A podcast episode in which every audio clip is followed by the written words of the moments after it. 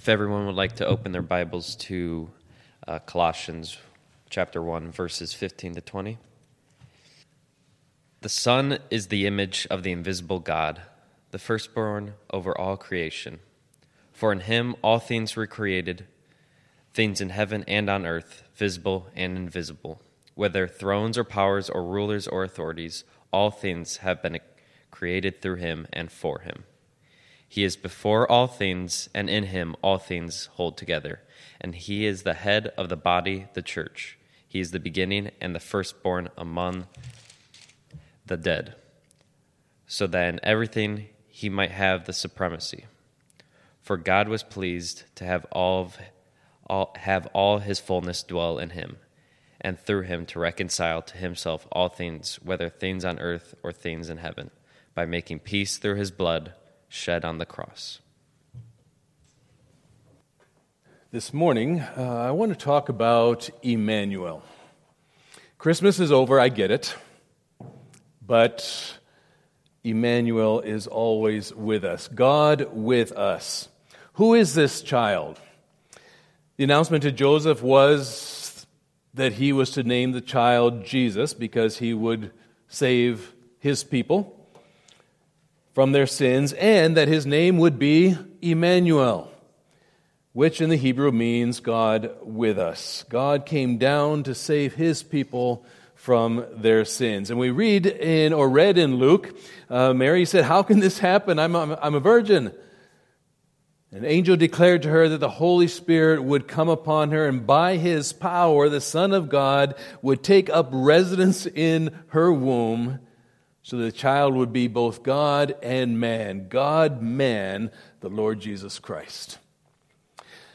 I want us to think about the reality of who Christ is, who that little baby is this morning. Who is this Christ child that we celebrate? Pilate called him the man without fault. The philosopher Diderot called him the unsurpassed. Napoleon said he was the emperor of love. The philosopher Strauss said he's the highest model of religion. John Stuart Mill said he was a guide of humanity. Lecky said he is the highest pattern of virtue. Kant said he's the Holy One. Martineau said he's the divine flower of humanity. Evan Renan, the French atheist, said he is the greatest among the sons of men. Theodore Parker called him the youth with God in his heart. Frances Cobbe said he was the regenerator of humanity. Robert Owen called him the irreproachable. The Dalai Lama says he's a reincarnated uh, Buddha. Nietzsche said he's a fable.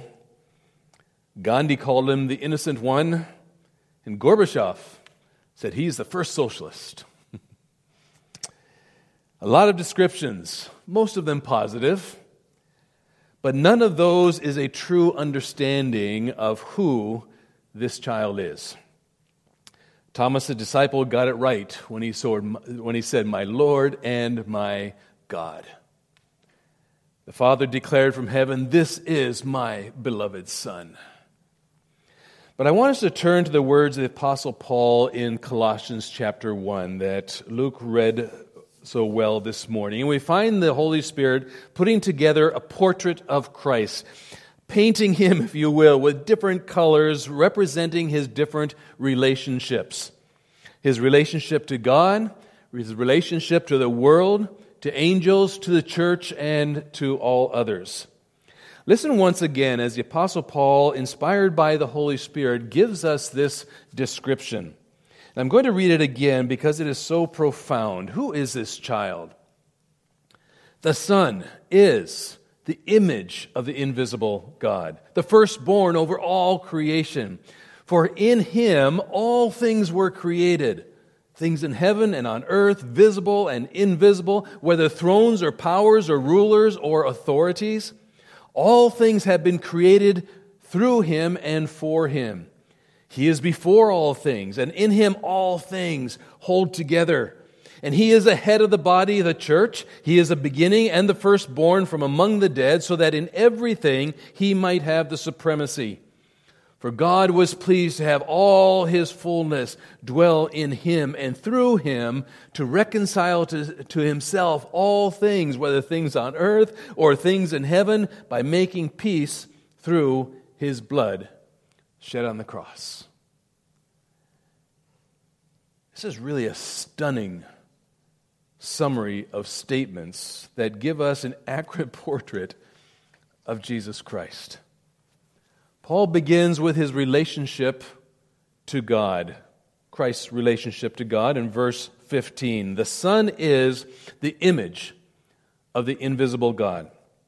Now we know in Genesis chapter 1, verses 26 and 27, the Bible says that God created men and women. God made them in his own image according to his own likeness, talking about us.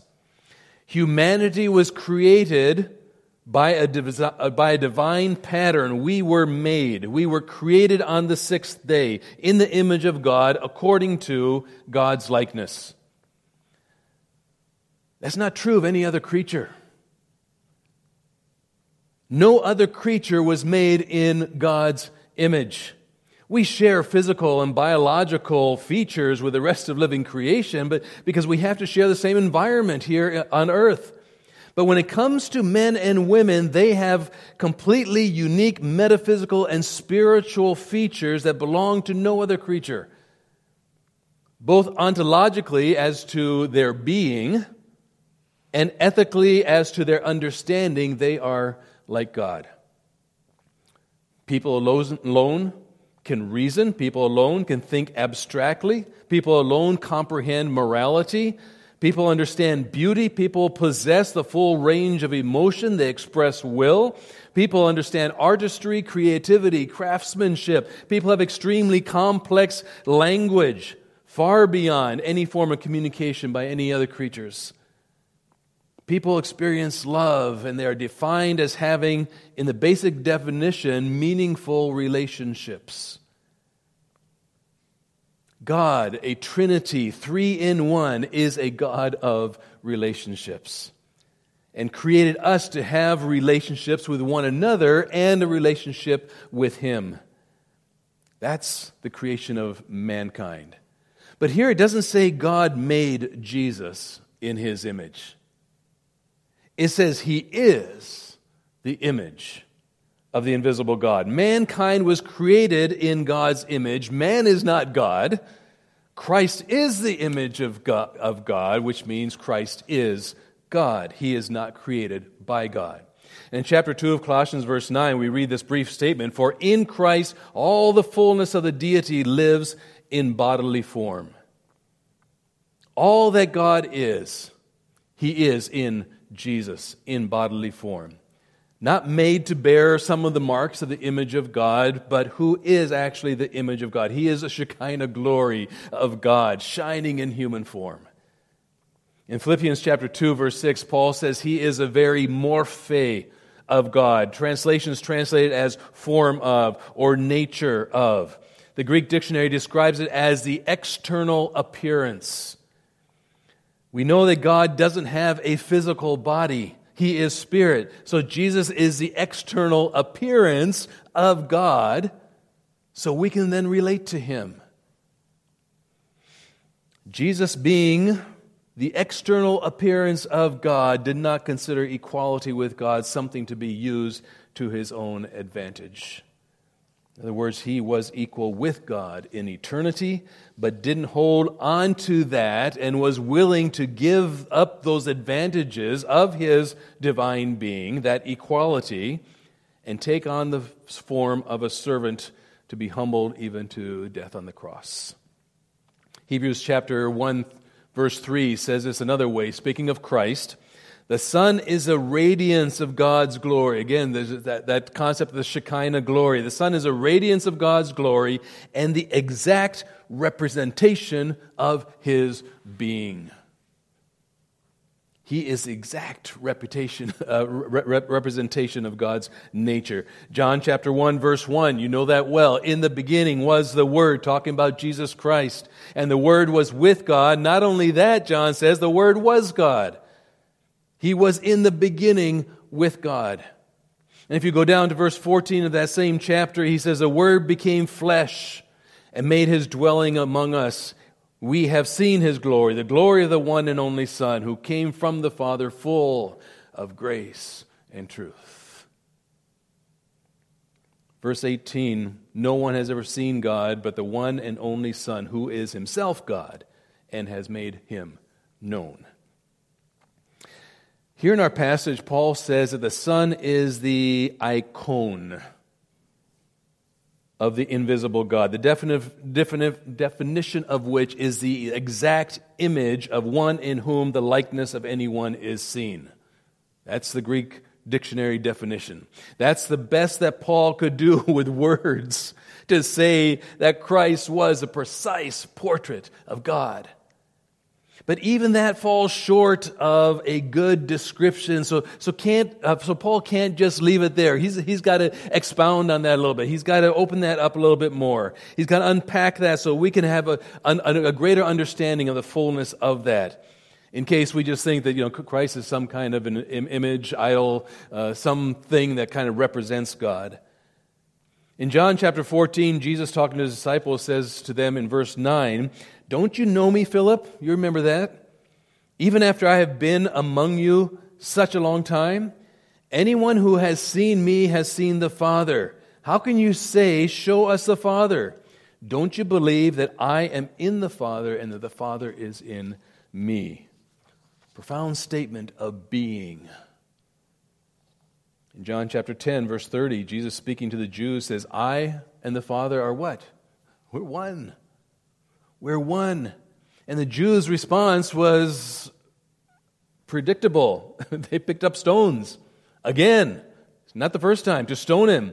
And Jesus answered, I, showed you many good works uh, from the Father. For which of them are you stoning me?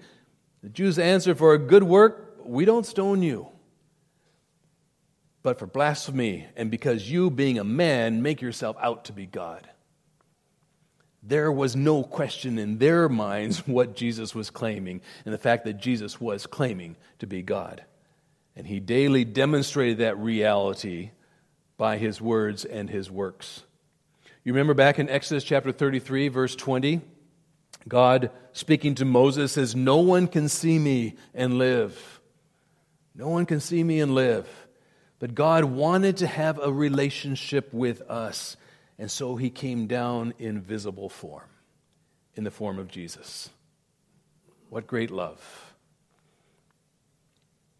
Look at the life of Christ. Look at his works, his miracles. Look at his attitudes towards sin and righteousness, towards people, and towards their struggles and, and their problems, their, toward their life, toward death, toward children, towards false religions.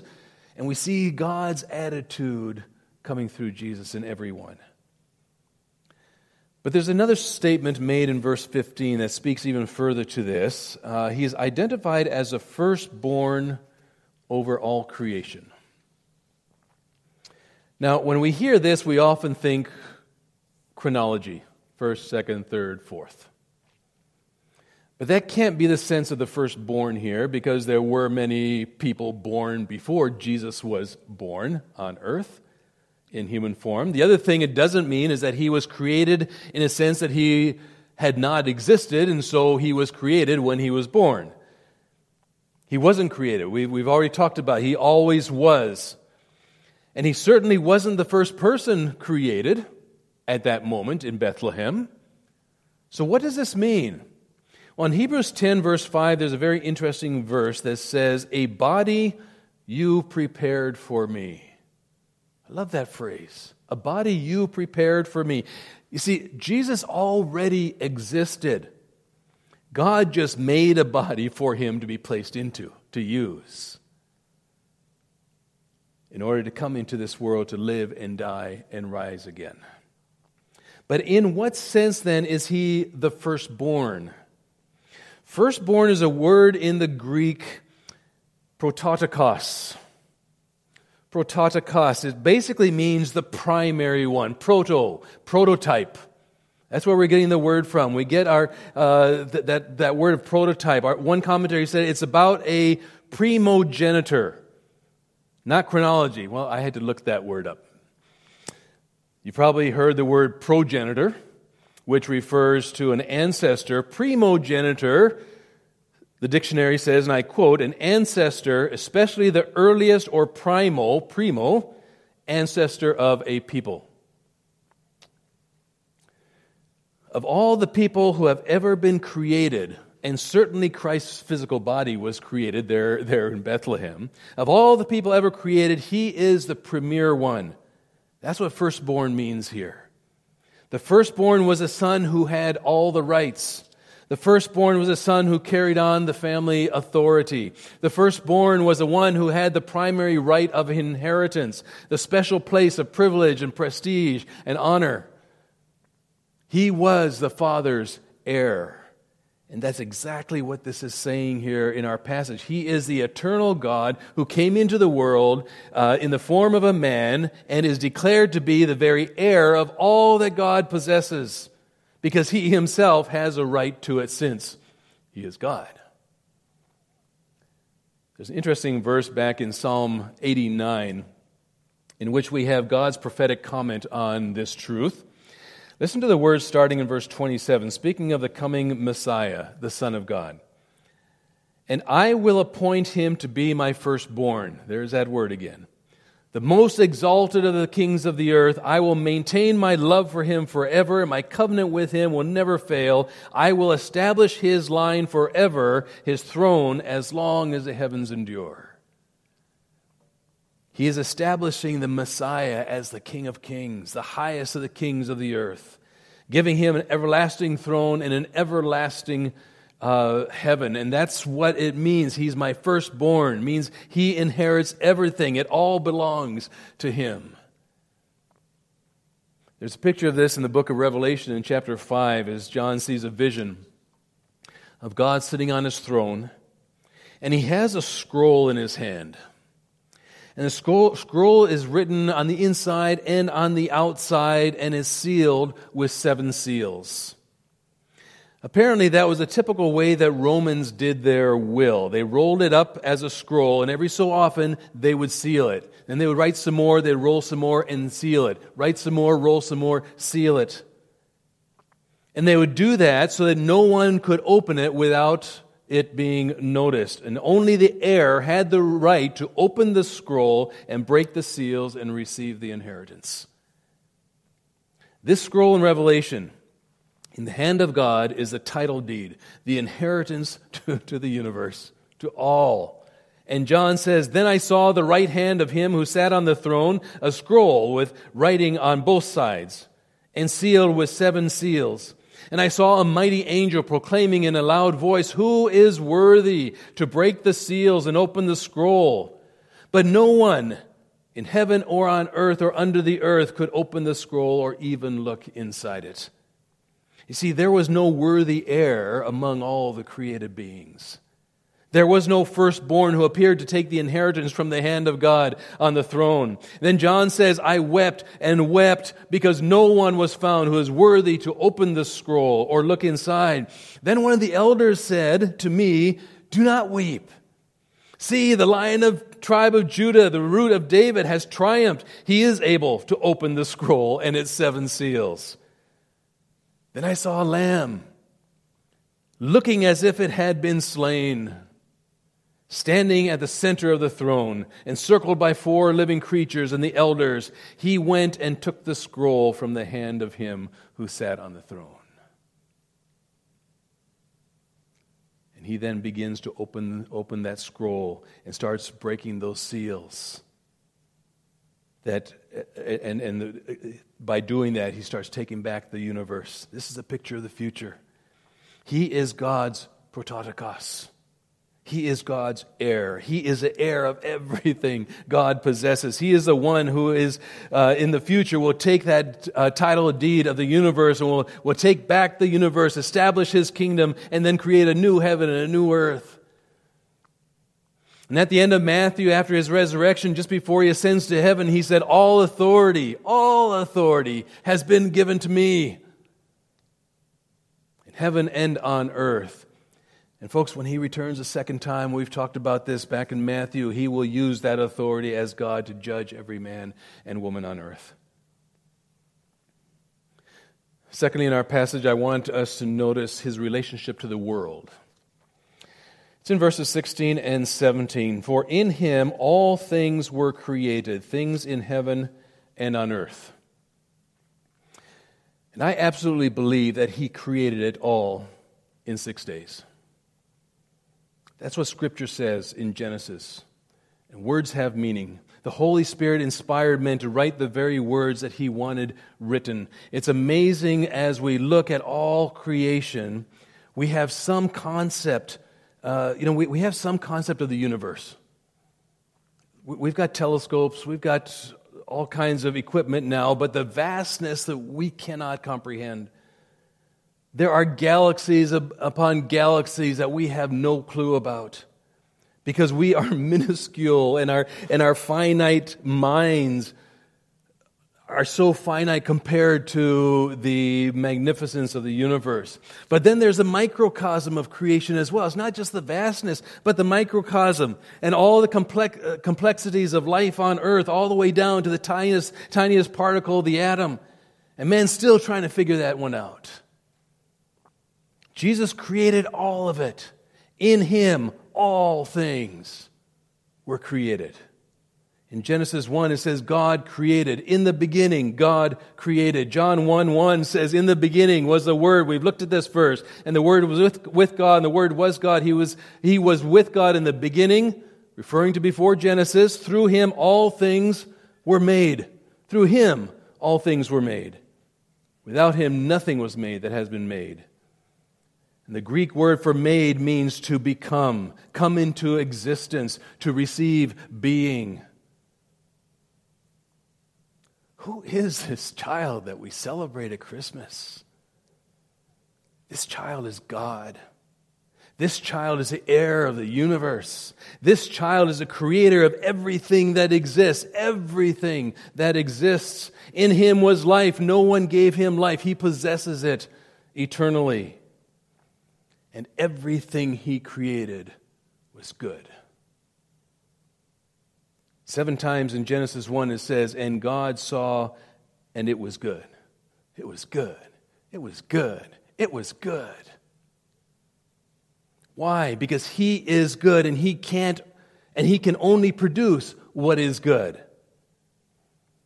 Well, that, that then raises the question if God is good, why is there evil?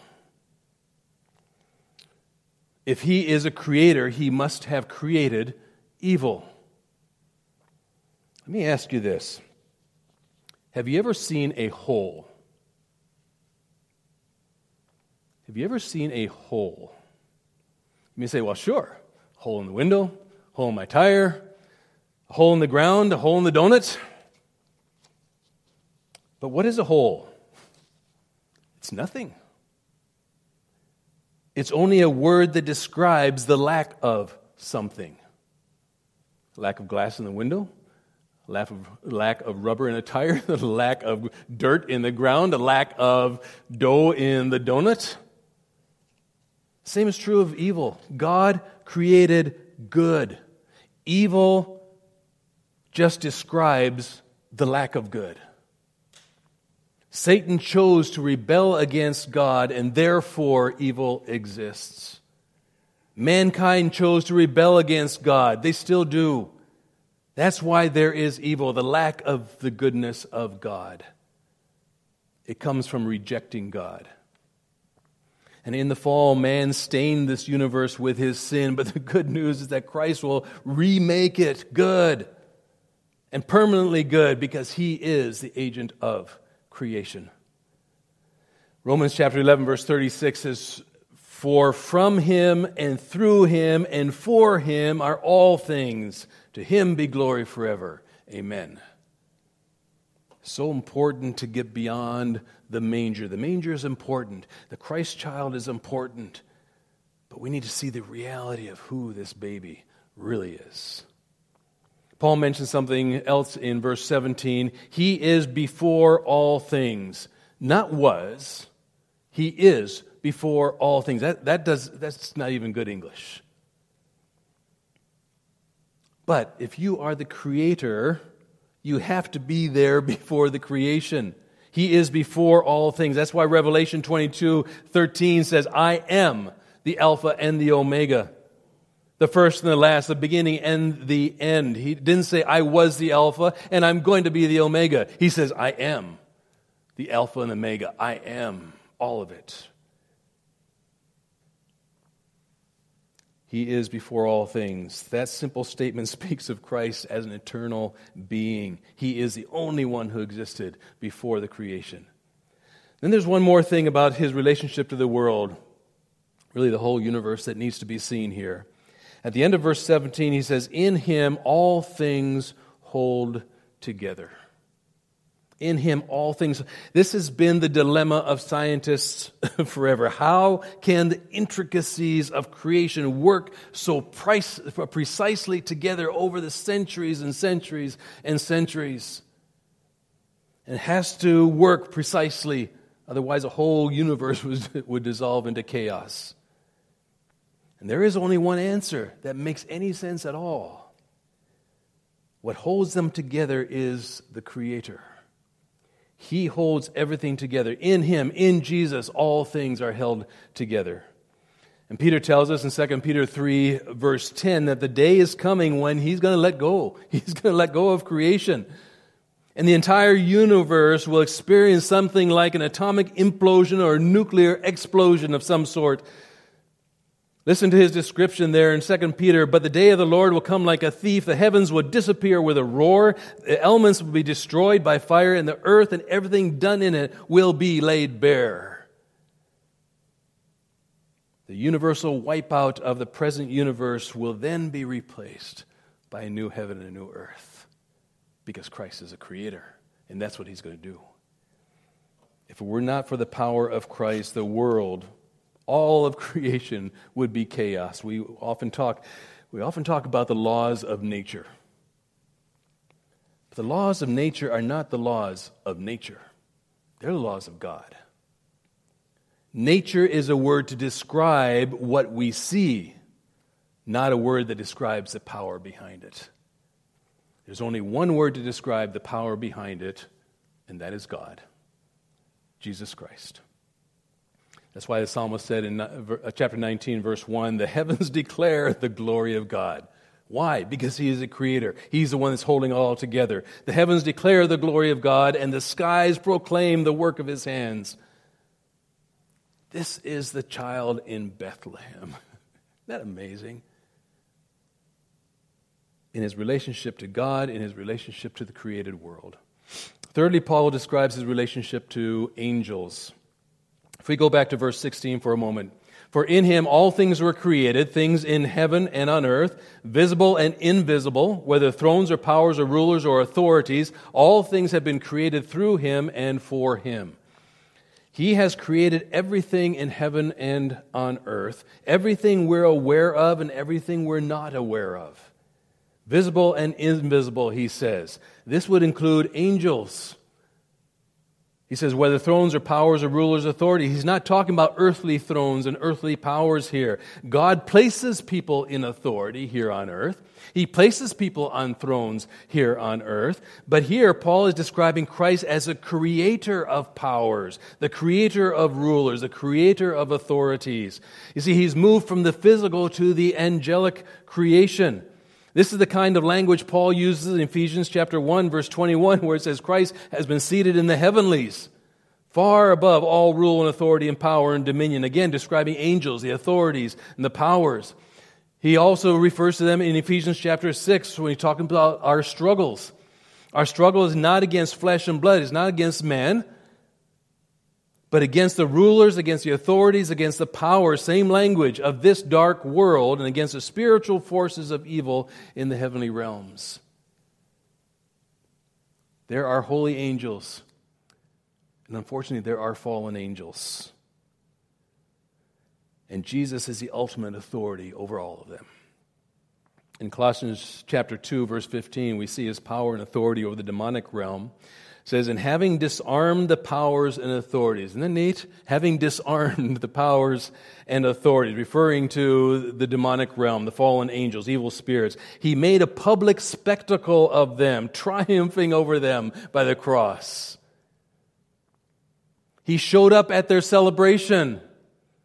1 Peter 3:19 says after being made alive he went and made proclamation to the imprisoned spirits talking about evil spirits to those who were disobedient long ago the fallen angels. He proclaimed to them his victory over them. He showed up as it were in the presence of their celebrate uh, the celebrating demons to declare his triumph over them. Isn't that amazing?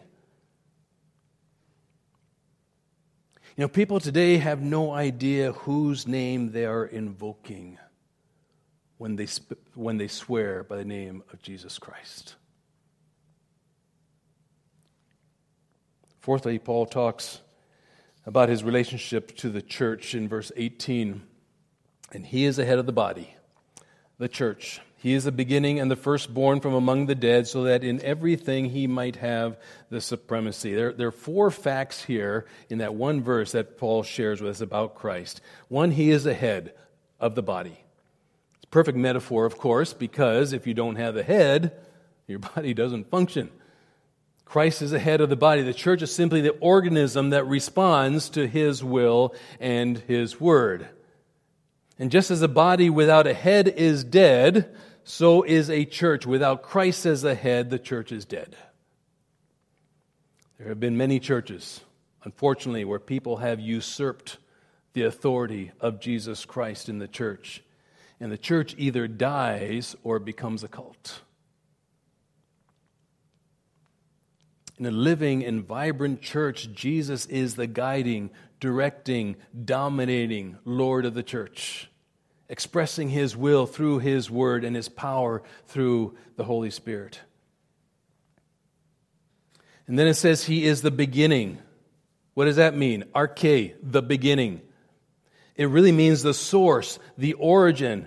He is the source of the church. We're talking about the body, the church here in this verse. Scripture says we were chosen in Him before the foundation of the world. He gives us life through His Spirit. He regenerates us. There is a church because He gave it life, and He continues to give life to everyone in the church.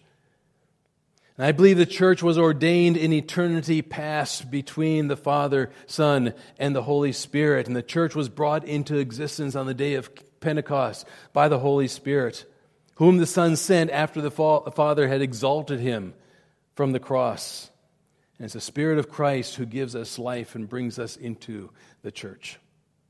That's what it means when Paul says in 1 Corinthians 12 13, For we were all baptized by one Spirit so as to form one body. He's talking about the church. And Christ is the head of the church and the beginning, the source, the origin of the church. And thirdly, in that same verse, he is a firstborn from the dead. Now, we've already talked about what firstborn means. This is not saying that he is the first person to rise from the dead. He himself raised a couple people from the dead. There are a few instances in the Old Testament where people were raised from the dead. This is not talking about being the first one chron- chronologically. What it's saying is, of all the people who will ever be raised from the dead, and by the way, everyone will be raised eventually. John 5, Jesus says, He will raise the righteous to life and the unrighteous to condemnation. They will be raised either to heaven or to hell. So, of all that have ever and will ever be raised from the dead, he is the premier one. There's that word prototokos again. Same word. It has to do with the one who has a primary position. He is the supreme one. Jesus is a living founder and life giver and ruler, and he is a living presence in his church, and he is the one who has power over it all. There's one final description that Paul gives us here when he's talking about the church. He says he is supreme, so that in everything he might have the supremacy. He will be first place in everything. He should be first place in our life. He should have the supremacy in our life and as a, uh, as a body in the church. That's exactly what Paul was referring to in Philippians chapter 2, verse 9 to 11. Therefore, God exalted him to the highest place, to the supreme place and gave him the name that is above every name, that at the name of Jesus every knee shall bow, in heaven and on earth and under the earth, and every tongue acknowledge that Jesus Christ is Lord to the glory of God the Father. By his resurrection, he showed that he had conquered every enemy sin, and death, and hell, every opposing power, all the forces of Satan. There's nothing in life or death that can hold him. He is life. He overpowered death.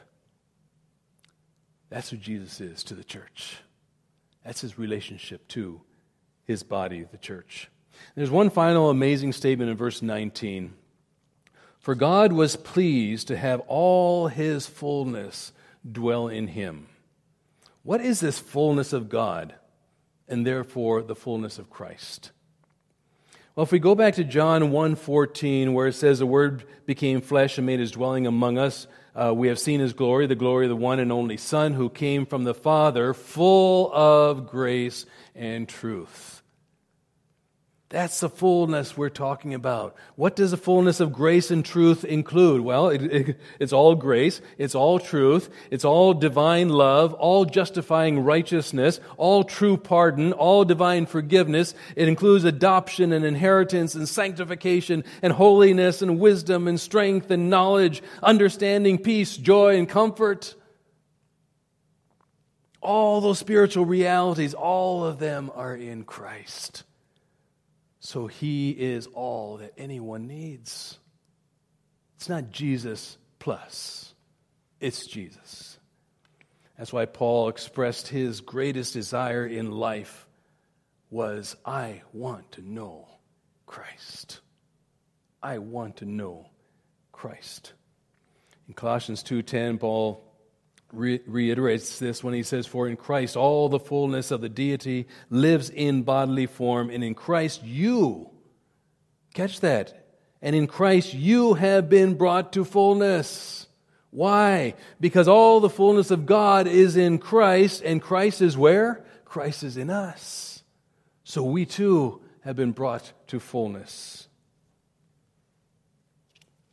Who is this baby? Who is this baby that we celebrate at Christmas? He is God, the very image of the invisible God. He is a supreme one over all creation. He is a creator of all things. He is a sustainer of all things. He is a supreme power over all principalities and rulers in heaven and on earth. He is ahead of and the life of the church. And he is a fullness, and all the fullness of God dwells in him. So, why in the world, in all his supremacy and power and glory and majesty, would he humble himself to come into a world as a baby?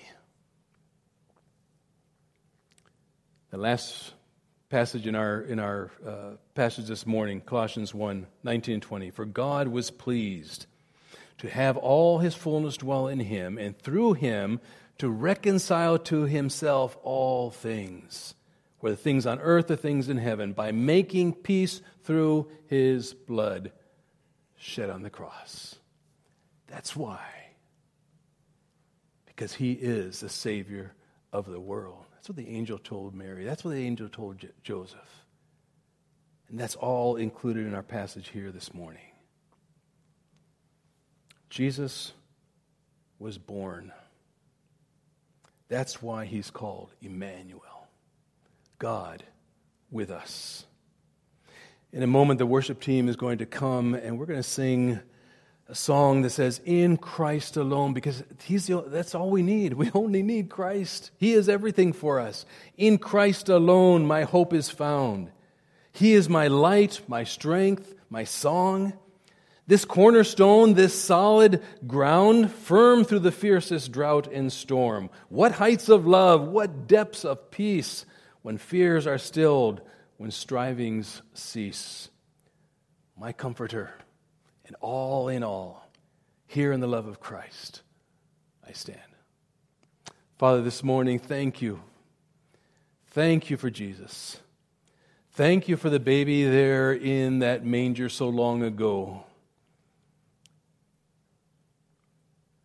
It was your very image. Everything about you, all the fullness of who you are, you placed into the form of a small human baby because you want that relationship with us.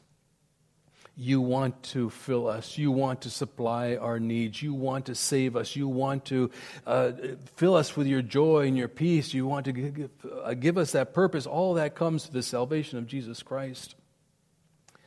Father, I pray that this morning that you would do that anew for us. And as we look to the new year, I pray that this fresh understanding, perhaps, of who the babe in the manger really is and who he is to us and his relationship to you, his relationship to us, his relationship to the angels, his relationship to the world, his relationship to the church, we may have a greater understanding that it's all your fullness in him and him, him in us, and so we have all that fullness. Father, I pray that you would give victory to us in our lives. In Jesus' name, amen.